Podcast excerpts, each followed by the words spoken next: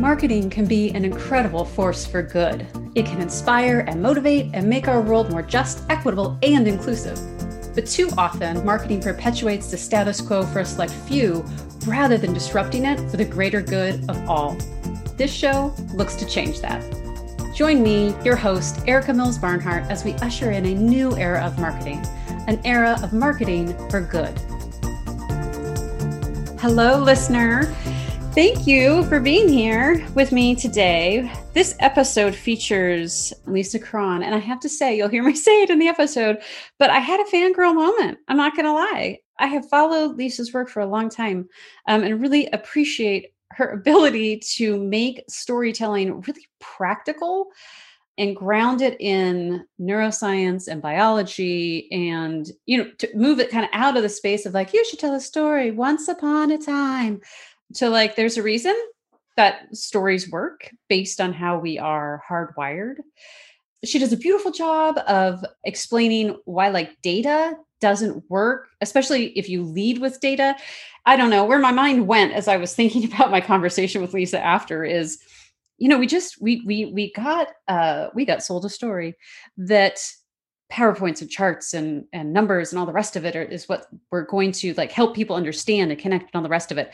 And then i literally got this image of like cave people trying to like you know so what they're making some sort of strategic decision about where to move on the tundra i don't know what kind of strategic decisions they were making to be quite honest but i'm sure that they did and it wasn't like they didn't pause they weren't like hey well you know i whipped up this powerpoint presentation check out my bars and graphs like that is just not how That's not how we're wired. And the hardware that we're working with in our brain isn't that different.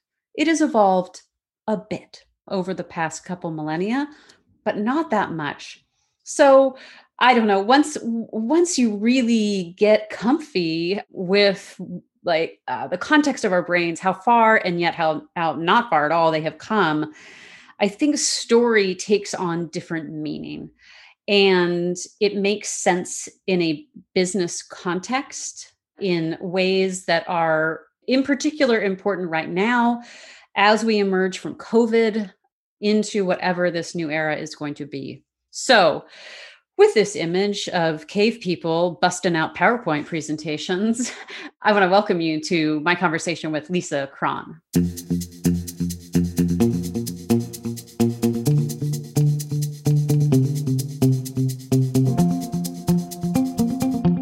Welcome to this episode of the Marketing for Good podcast. Today I have with me Lisa Cron, who just very graciously told me how to pronounce her name properly. So thank you, Lisa.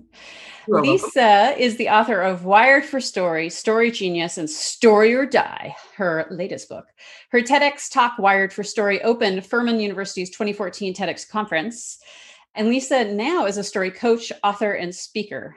Prior to that, however, she spent a decade in publishing and has been a literary agent, television producer, and story analyst for Hollywood studios. Since 2006, she's been an instructor in the UCLA Extension Writers Program, and she has been on the faculty of the School of Visual Arts MFA program in visual narrative, interesting, in New York City. In her work as a private coach, Lisa, Lisa works with writers, nonprofits, educators, and other organizations, helping them master the unparalleled power of story. If you are intrigued, and this will be the show notes to learn more about Lisa, you can find her at wiredforstory.com. Thank you, Lisa, so much for joining me today. Oh, it's my utter pleasure. I'm so happy to be here. I am having a fangirl moment, I have to say, because I have loved, loved, loved your work since I read Wired for Story. Thank you. Thank I don't you. know how many years ago that was, but um, it, it was it was uh, it was it came out in 2012.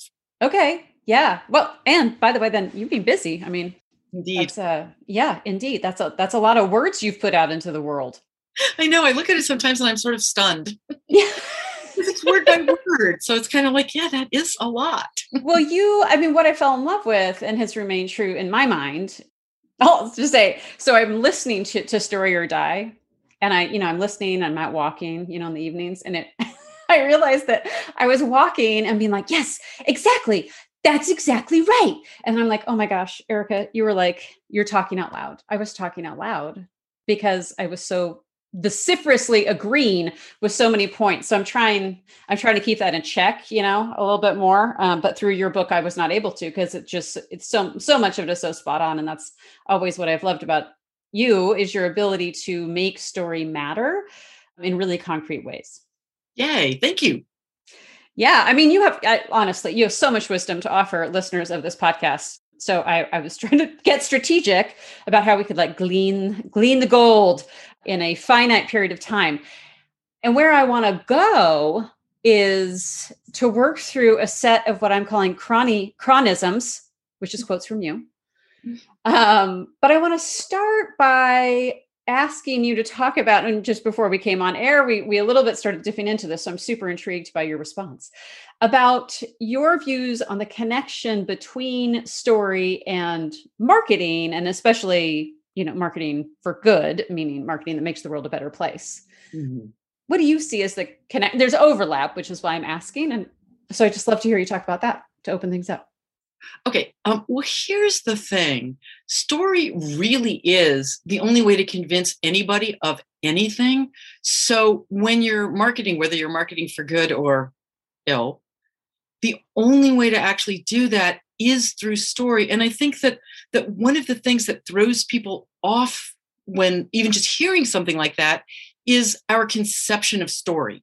In other words when we hear the word story we think tell me a story or i'm going to watch a movie or i'm going to read a novel. We think of story as entertainment. And that's not what story is. That's not what we're talking about when we talk about story. Story is something that is literally wired into our brains. It's, it's part of our brain architecture. We think in story and we think in narrative. And the reason that we are so pulled into stories, talking about, again, whether you're watching a movie or reading a novel or listening to somebody talk about something that happened to them last week or or a pitch or reading a mission statement is we are all wired to look for the exact same thing which is how is that going to help me mm-hmm. get through the night? How does that relate to me because we think in story think of it think of it this way there's nothing that we ever think about whether it's a you know big idea or abstract concept or or any sort of a generalization we don't we don't really think about those things because it's something that we literally as humans made up. There is no general, there is no abstract. When we get any sort of a fact or any sort of anything that someone's telling us that's hoping it will change our behavior, what our brain does is we spin that fact into narrative so we can see how that fact will affect us boots on our on the ground in our lives given our agenda we think is it going to help us or is it going to hurt us? Is it going to get us closer to what we want or is it going to get us further away?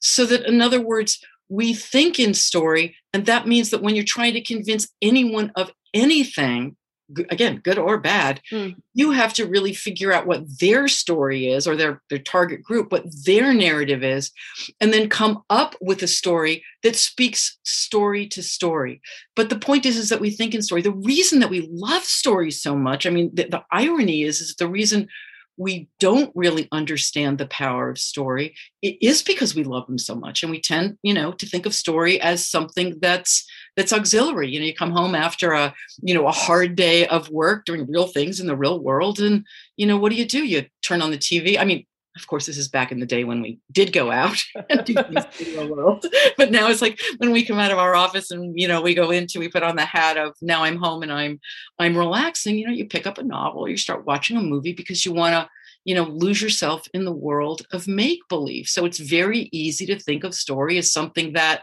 is wonderful but again it's optional you know so if we didn't have stories our lives would be far drabber but we'd have survived just fine. And that just couldn't be further from the truth. Story was more crucial to our evolution than our beloved and you know much touted opposable thumbs. Because all opposable thumbs do is let us hang on. It's story that tells us what to hang on to. And I think the biggest problem that we have is twofold. You know, when we're trying to embrace story now, and as, I'm sure all of you have seen out there, there is a big movement to, you know, story. And, and when you're selling something, do you know the story? And do you know people's story and how to create story? The problem is, again, that we think of story as soft science. We think of story as auxiliary. I'm going to give someone the facts, they're going to understand those facts. And then if they don't quite get the facts because they're not being rational and logical, we can, you know, doll it up with a story so that they maybe feel something and and that's sort of the secondary thing to do.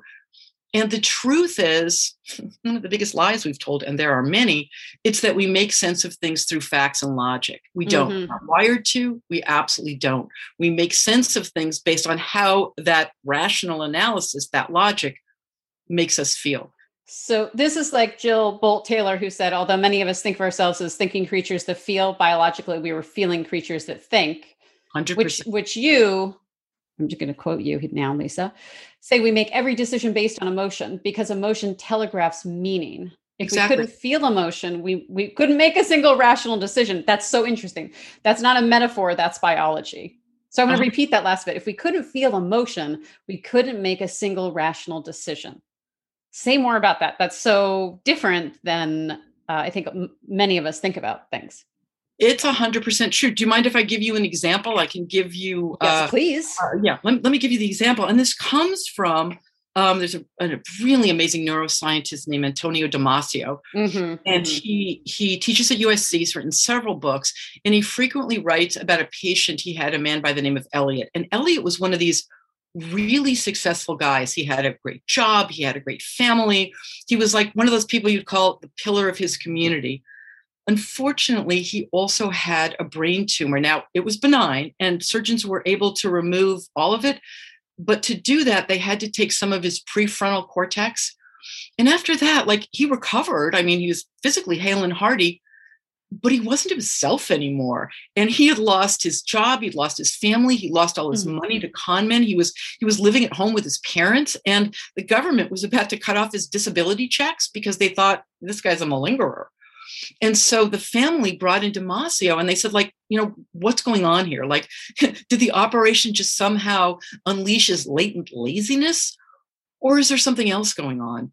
And Damasio ran a long battery of tests. And what he discovered was that Elliot had lost the ability to feel and process emotion. Now, now keep in mind that he still tested in the 97th percentile in intelligence, and he could enumerate every possible solution to any problem that you could pitch at him.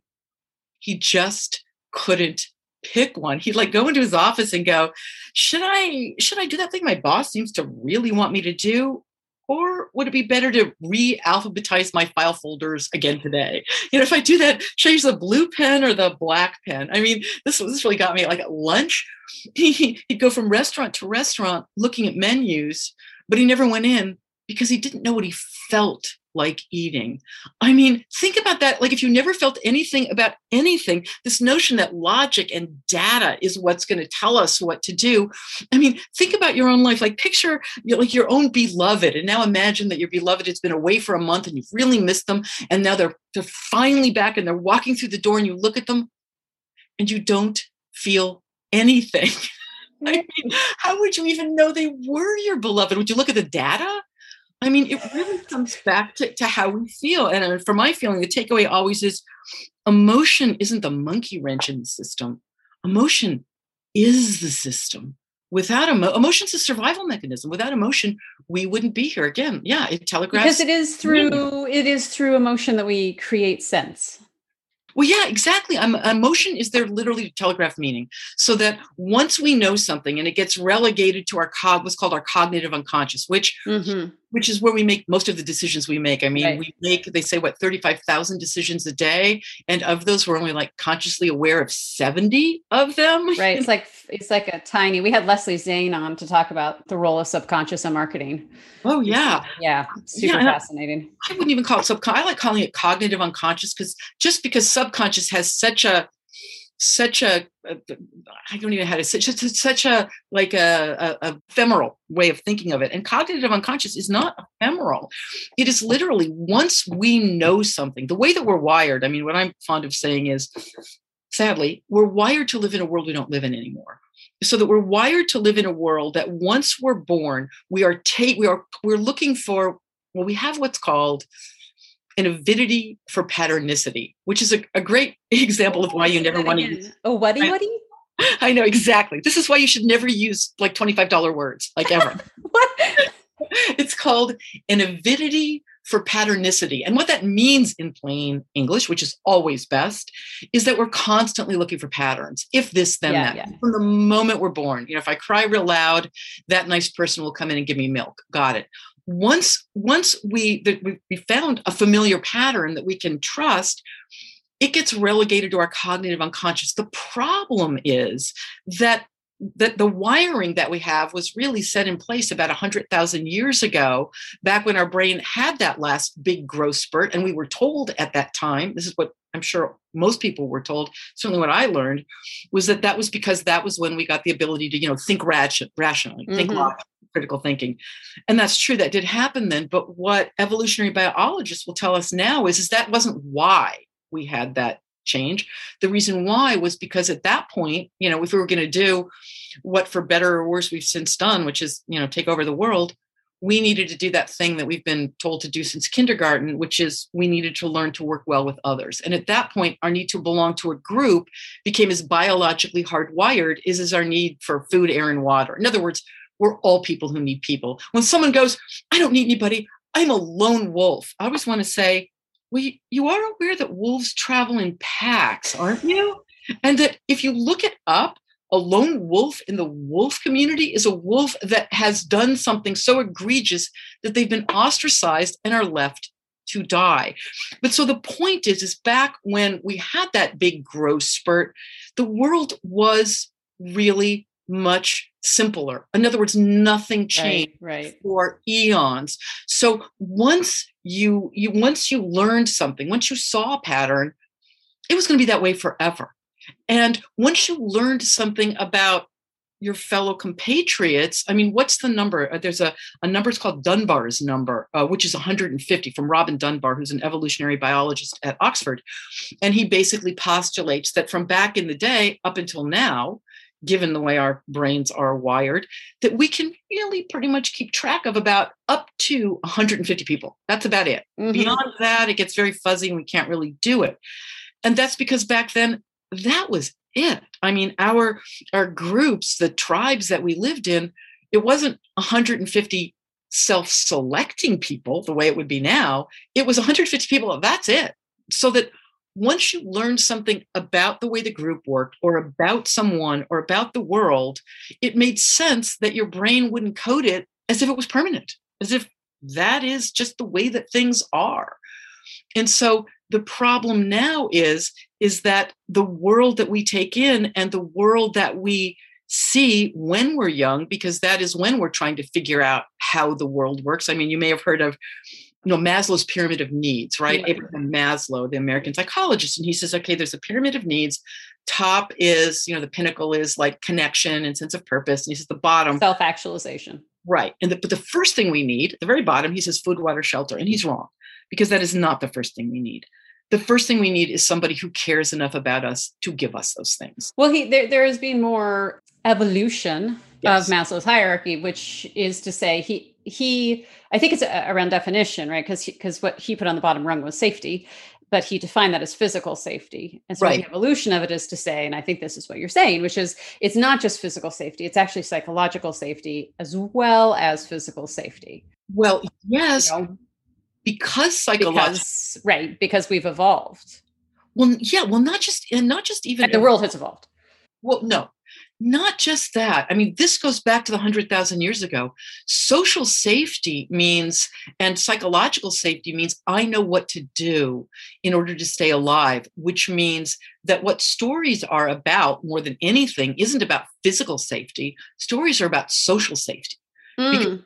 that's what we need we need to we need to figure out how to survive in the social world that's what i meant by we need to have someone who cares enough about us to give us to make to keep us physically safe. And that means that when we're young we're trying to figure out okay what do i need to not, not to make it sound totally transactional but but we're trying to figure out with our parents what do i need to do to keep them loving me so they'll keep giving me food and shelter? And the thing is when we're young we don't think what do my parents need? But you know what? Other parents and other cultures need different things. Other cultures need different other religions need different things. We just think this is how it, what it is to be human. So we are encoding that, and we are encoding that as that is the way the world is, mm-hmm. as opposed to that is the way my world is. Right. I think, I mean, I want to pause you there because this is a really important distinction. I could go on and on and on. Yes, so I know. Pause. um, because, and I want to bring it back to you mentioned you have to sort of, uh, you didn't say it quite like this, but map story to story. Mm-hmm. And, you know, there just i guess say, say, a bit more about that because one, one of the things one of the ways in which story can be powerful and also goes astray mm-hmm. uh, in ter- in a marketing context is is that with marketing you are trying to and i want to come back to this idea of maybe persuading but i think it's worth discussing whether or not that's really the point or if it's about uh-huh. connection but you are trying to use story strategically to try to, to you know let, let's stick with connection or persuade or something i mean oftentimes like if we don't do the work around target audience and personas and understanding yes. who's on the receiving end of the story so therefore what they will hear then you can miss the mark. Is that what you're talking about when you're saying story for story? Yes that's exactly what i'm saying which is you need to know your target audiences what is their self narrative how are they making sense of things? What matters to them? It's not so much what they do it's why they're doing why they do it. That's what you're looking for because what you're looking for i mean if you have a call to action something that you want people to do whether it's buy my product or support my cause or and it wouldn't just be support my cause it would be the very specific thing you'd want them to do this very specific you know boots on the ground actual actionable call to action but what you're looking for is here's what I want them to do. Why aren't they doing it now? As far as they're concerned, in their opinion, not in your opinion. I mean, the biggest problem we have is, you know, what in, in their brilliant book, Chip and Dan Heath talk about the curse of knowledge. Yeah. Once we know something, we think everybody else knows it too. It's really hard for us to remind ourselves. I do this, I am terrible about being mindful of having the curse of knowledge. I just like roll on through. I talk to my students about all the time, and I am a terrible offender. We all are. But the thing is, the thing is, and, and I think one of the one of the things I always try to diffuse in everything I write is that it's not our fault. We're not doing it on purpose. It's not a weakness. It's that literally that is how we're wired. We are not wired to see the world as it is.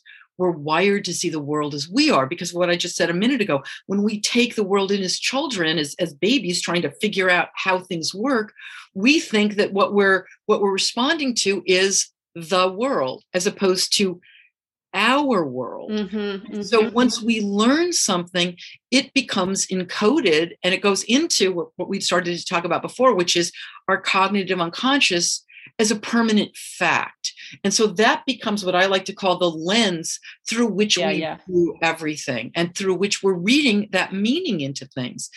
And again, the way that meaning is telegraphed to us is through emotion. I mean, we don't make decisions based on our rational analysis of the situation. We make decisions based on how the rational analysis makes us feel. That's that's mm-hmm. the way that it work. It works. Are, are, there's so many ways in which our brain thinks it's helping us, and it's not? It's not helpful sometimes. I, I have to say that out loud to my brain. Yeah. thank you. Thank you for what you're trying to do for me. It's not serving me so knock it off. But I see what you're doing there. And I see you were trying to be helpful. And I want to underscore this for listeners, which is in this is another quote from you. You say, facts do not convince us of anything because it's not how we're wired to take in information, not because we're stubborn, self centered, or egotistical, but because we are wired for story. Yes. Yeah. Because, I, and, you know, if we look at the larger context in which we're having this conversation, you know, it's pretty easy to go to, well, that person's being egotistical or self centered, or we can tell ourselves all these things and just sort of like creating that space uh, in between that to remind ourselves that you know we're fitting we're fitting facts into a frame and that frame was decided many many moons ago for each of us. But but also heartening i think correct me if i'm wrong is that our brains you know have something called neuroplasticity. So in fact we can evolve, but that does require some amount of awareness. Well, and that brings us back to story, though, because the two ways that we, I mean, there are three ways we can evolve. Obviously, if you really know there's a problem and you put a lot of thought and work and therapy into it, absolutely. But the two ways that are just accessible always to everyone. One is through experience. If experience has taught you one thing and now another experience can certainly disabuse you of that, that is possible. But if we always needed experience to disabuse us of, of things that we believe, a lot of us wouldn't have survived. The other way is through story because what story does is story really is the world's first virtual reality. Story really is i mean minus that geeky visor. I mean, they've done uh, you know fmri studies that show when you're lost in a story the same areas of your brain light up that would light up if you're doing what right. the, the protagonist is doing. The mirror neurons. You literally are there. I mean that's when people talk about about oh it's just mindless entertainment i always want to say to people you're being affected by stories every minute of every day whether you know it or not and usually you don't because there's no such thing as mindless entertainment. We are always affected by every story we hear. I like to redefine mindless entertainment to stories come in through our gut because they make us feel something all life is emotion based. If you couldn't feel emotion, you couldn't make a single rational decision. In a story, if it isn't emotion based, if we're not feeling something, we're not paying attention. And so story comes into our gut, we feel it, it changes our beliefs, and then we we see the world differently and we act differently. But often some of those changes don't go through our conscious brain. so it pays to maybe stop and think about it a little, especially if a story has you fired up about something that you wouldn't have thought would have fired you up before. It goes against something that you you know that you that you, really deeply believed before i mm-hmm. think yeah i mean this i think you know because we marketing we think about mainly in organizational context so to take us there for a minute this idea of beliefs and i love uh, this this reframe that you offered of a cognitive unconscious you know uh, beliefs are kind of hard to tap into. I think you have to be uh, kind of elevated, or I don't know what, uh, to get there, and and to have the wherewithal to say like, why is this affecting me so much, positive or negative? Like, what is that, and does that connect to a belief I hold? And then, and this is why you know, so I work with organizations. You know, I teach it at the University of Washington, but I also, you know, my other hat is is as a consultant and and you know work increasingly uh, exclusively on what I refer to as identity statements. So mm-hmm. mission, vision, values, and purpose. And those values are so important to to like extract. And it's not, you know, when I say to when I when I'm talking to organizations, it's like you're not going to like like you're not making it up values are something that are learned i mean this is for if, if you're a new organization you you know that's a time to articulate what you want them to be like what do you want to build into the dna but for existing organizations it's already there. And i think so much of you know story is a way to unearth those. Um, so it's a, you know it's a it's a way of extracting them. And once you have that nugget it is so clarifying in terms of what's the story of this organization and how are we going to use that to then connect with other people that would that also care about what we care about right? I mean i work with social impact organizations um, so so that's always such a big piece of it is and that's i want to circle back to and hear you talk more about whether or not again and it's kind of an organizational context that the highest use of story is around persuasion or is it around connection? Because in my framework I really am thinking about marketing and storytelling and these as tools to help organizations connect with their believers. Um, so other people who care about it, as opposed to trying to persuade what I refer to, thanks to Guy Kawasaki, as atheists. So if you have believers, agnostics, atheists, believers believe what you believe. Agnostics might believe, but you know you have to chat longer to see where you're going to land. But atheists don't believe what you believe. Like they have a different a different set of of beliefs and oftentimes we try to convert atheists because like our minds uh, it creates cognitive dissonance and we can't believe that somebody else doesn't believe what we believe. So you know you use the word persuasion a lot and I, i'm just genuinely curious if if that's how you think of story. Not at all. No I don't. Pers- mainly persuasion or connection or, or something else? Okay okay no i don't i mean when i say persuade i just mean i mean it in the most basic sense meaning if you're trying to change someone's mind about something, if you're trying to get them to do something they're not already, already doing, you're trying to persuade that that's how i use the word persuasion.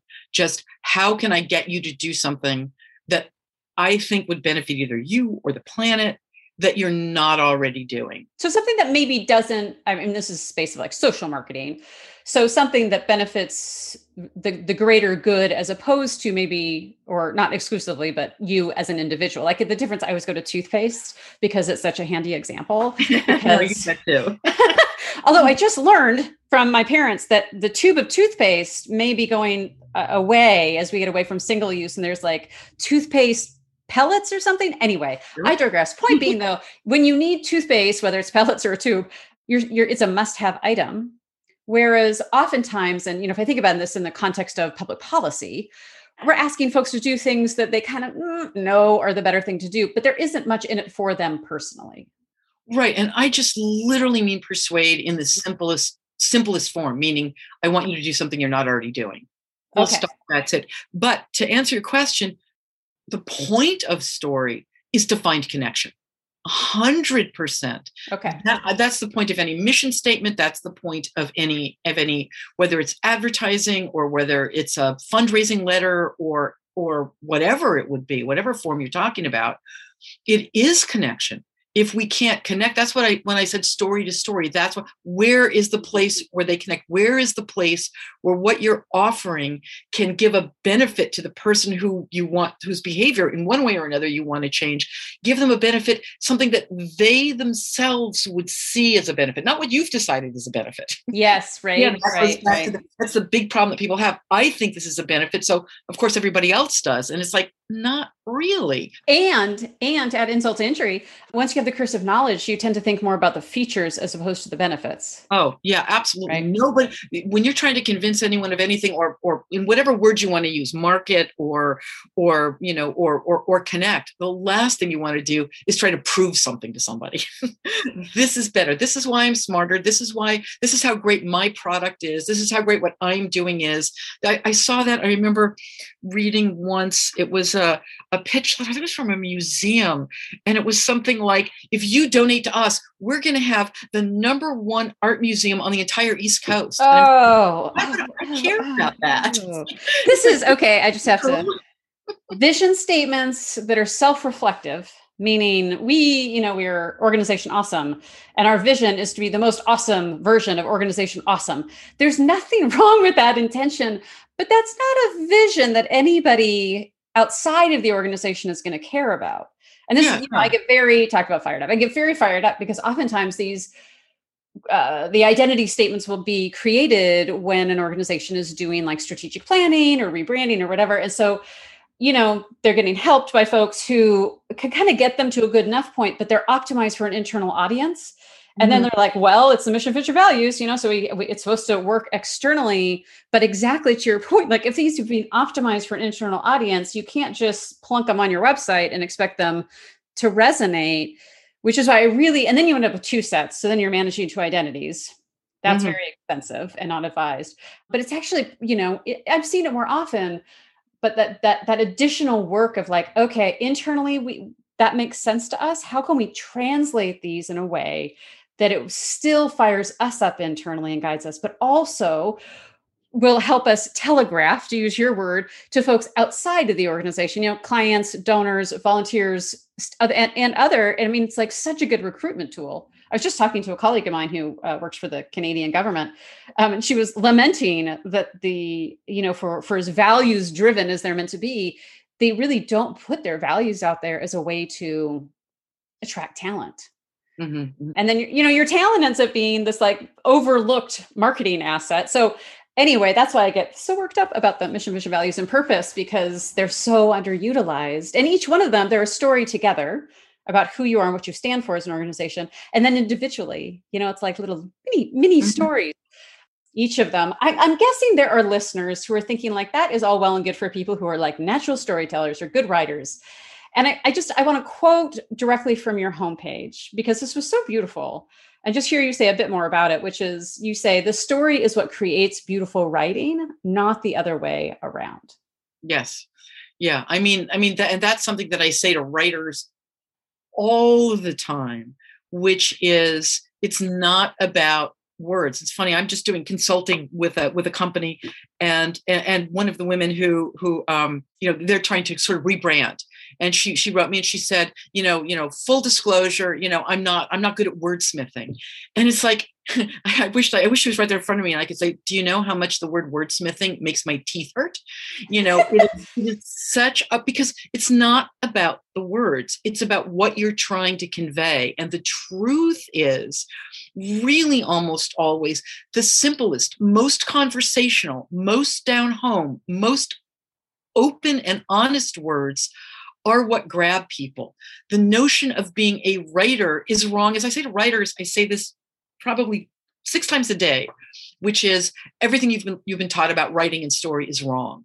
It's just wrong. It does not have to do with being a good writer because we think being a good writer has to do with words. And then somehow we get tangled up in finding the right words. And it's like the right words for what?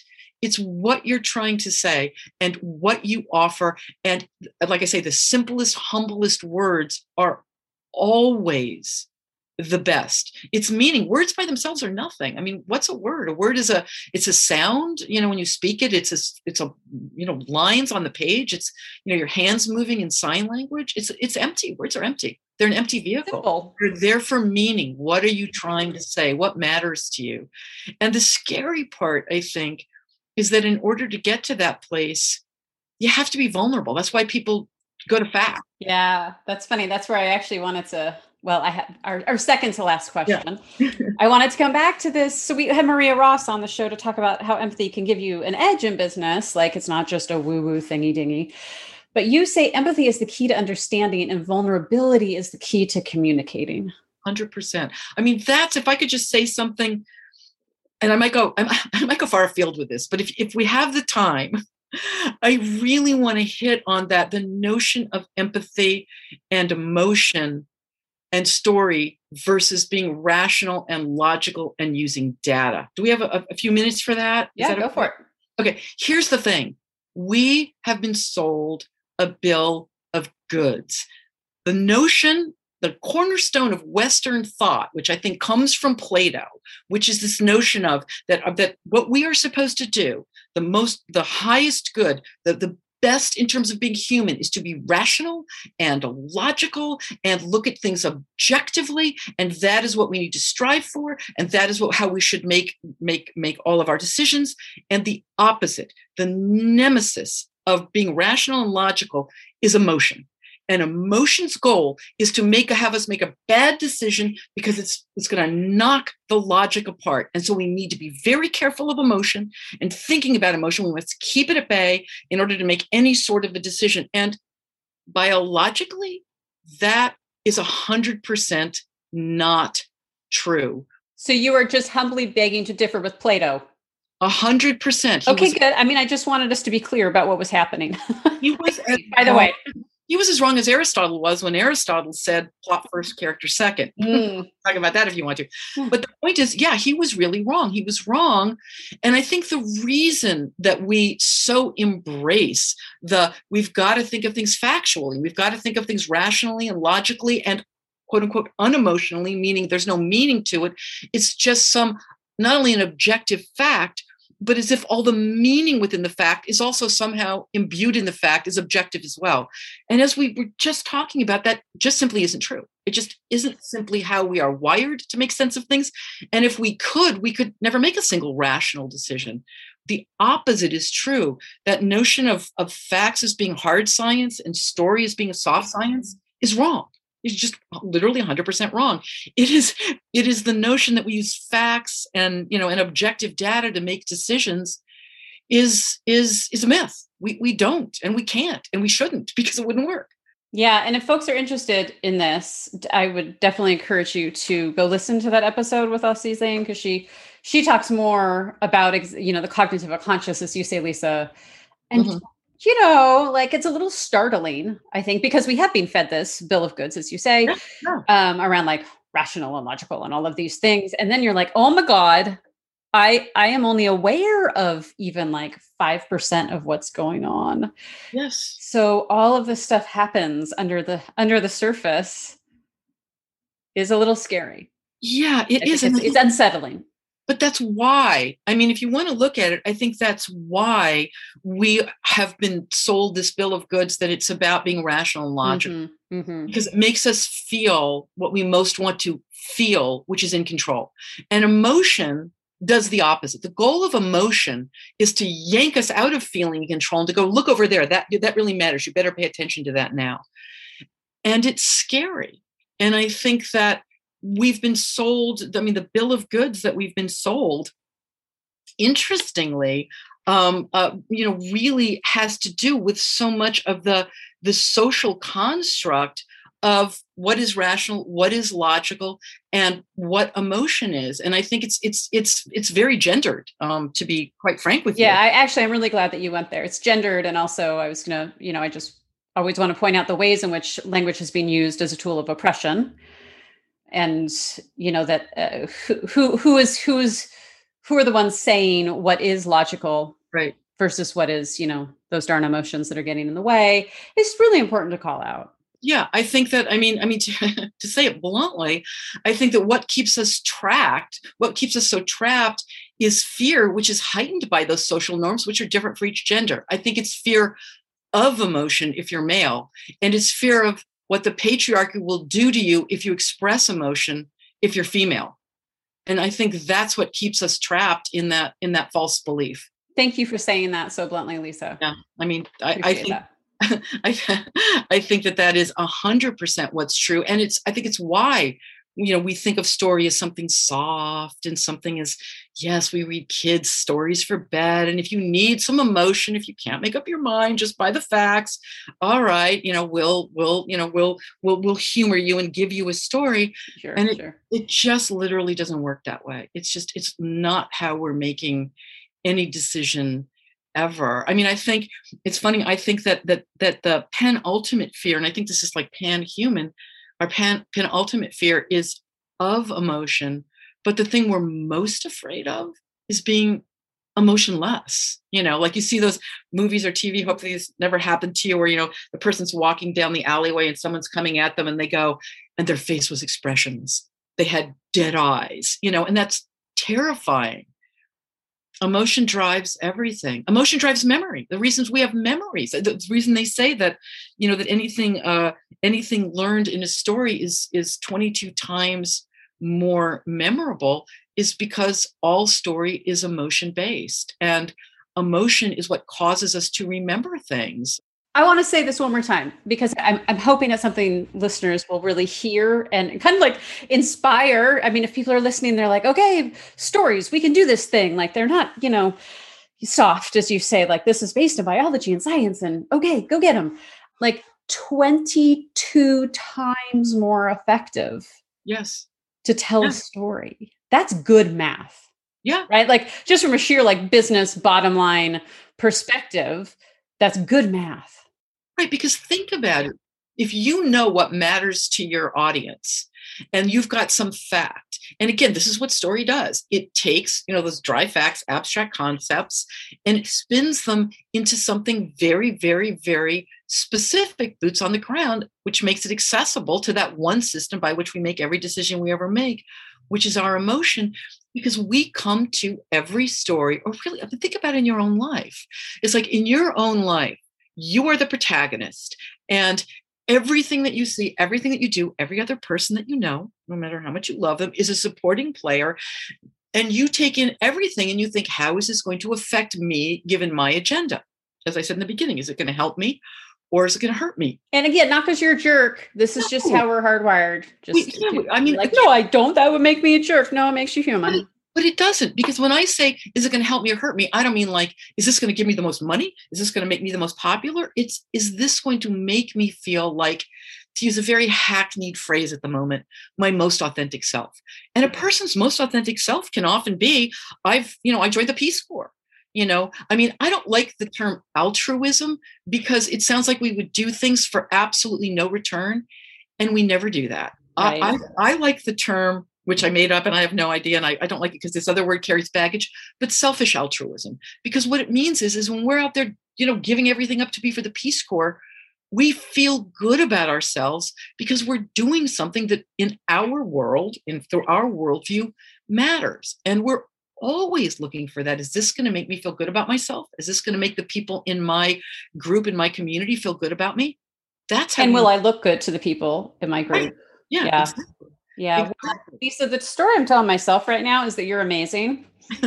Thank you. Uh, I feel privileged that you have played a have been a supporting character in this thing called my life. I, like I told listeners at the beginning, like I mean, it's just the gift you have given the world through not wordsmithing, but literally through your words and your ability to help us understand how, like, you know, story is just absolutely everywhere, uh, but also like the the real practical reasons to uh, to embrace story and to, you know kind of to feel like less of a jerk about the facts and figures and why they do or don't don't work. Uh, i just so appreciate it.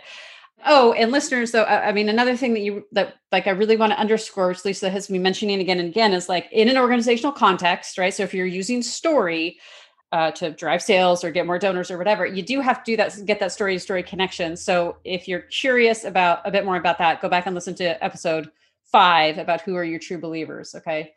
So, Lisa, um, the, I ask every guest um, this question just so we can get a sense of, of them and you is about what motivates you and what inspires you. So, inspiration, that etymologically is to take breath in, and motivation is about action. What motivates and inspires you to keep telling and talking about stories? Um, well, I, to be a hundred and 50% honest, I want to take the patriarchy down. And I think this is the only way to do it. And I think we've been sold a bill of goods. I think that when you look at the history of the world, I, I read a, a, statement recently or a statistic saying that, you know, growing up and going through, you know, the K through 12, that something like only 17% of of the people who we learn from, meaning, you know, in, in textbooks, et cetera, are female. I think that that we've really been sold a bill of goods in terms of this notion of what's rational and logical and what we should do and what emotion is. And I really want to flip that because at the end of the day, I think that so much has been vilified that is what's human and that is actually what's good about us. And I would just really love to flip that script because I feel like to be really honest, you're asking me a really personal question, and I'm being vulnerable right now, which I think is the key thing.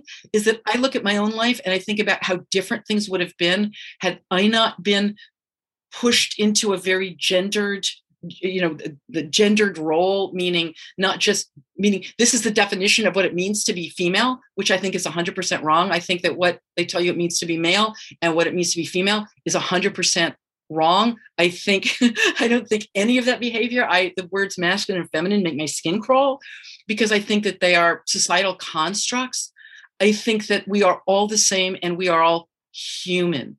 And I want to see that. I personally don't identify with either gender. I never know what to say when people have like, what are your pronouns? I feel like for me, it's like it's complicated mm-hmm. because I don't identify with either one because I think they're social constructs. I don't think either one are true, to tell you the truth. So, do you prefer they them pronouns? No, I don't. No, no, not at all. No, because I don't think that's accurate either. I don't because first of all, it's grammatically confusing, and second of all, for me, they them sounds like you're going to take masculine and feminine and put them together, and I don't think either one are true. Mm. So I think we're just wrong. I think we're wrong about what we think of when we've come up with this is what male is and this is what female is. I just think it's wrong.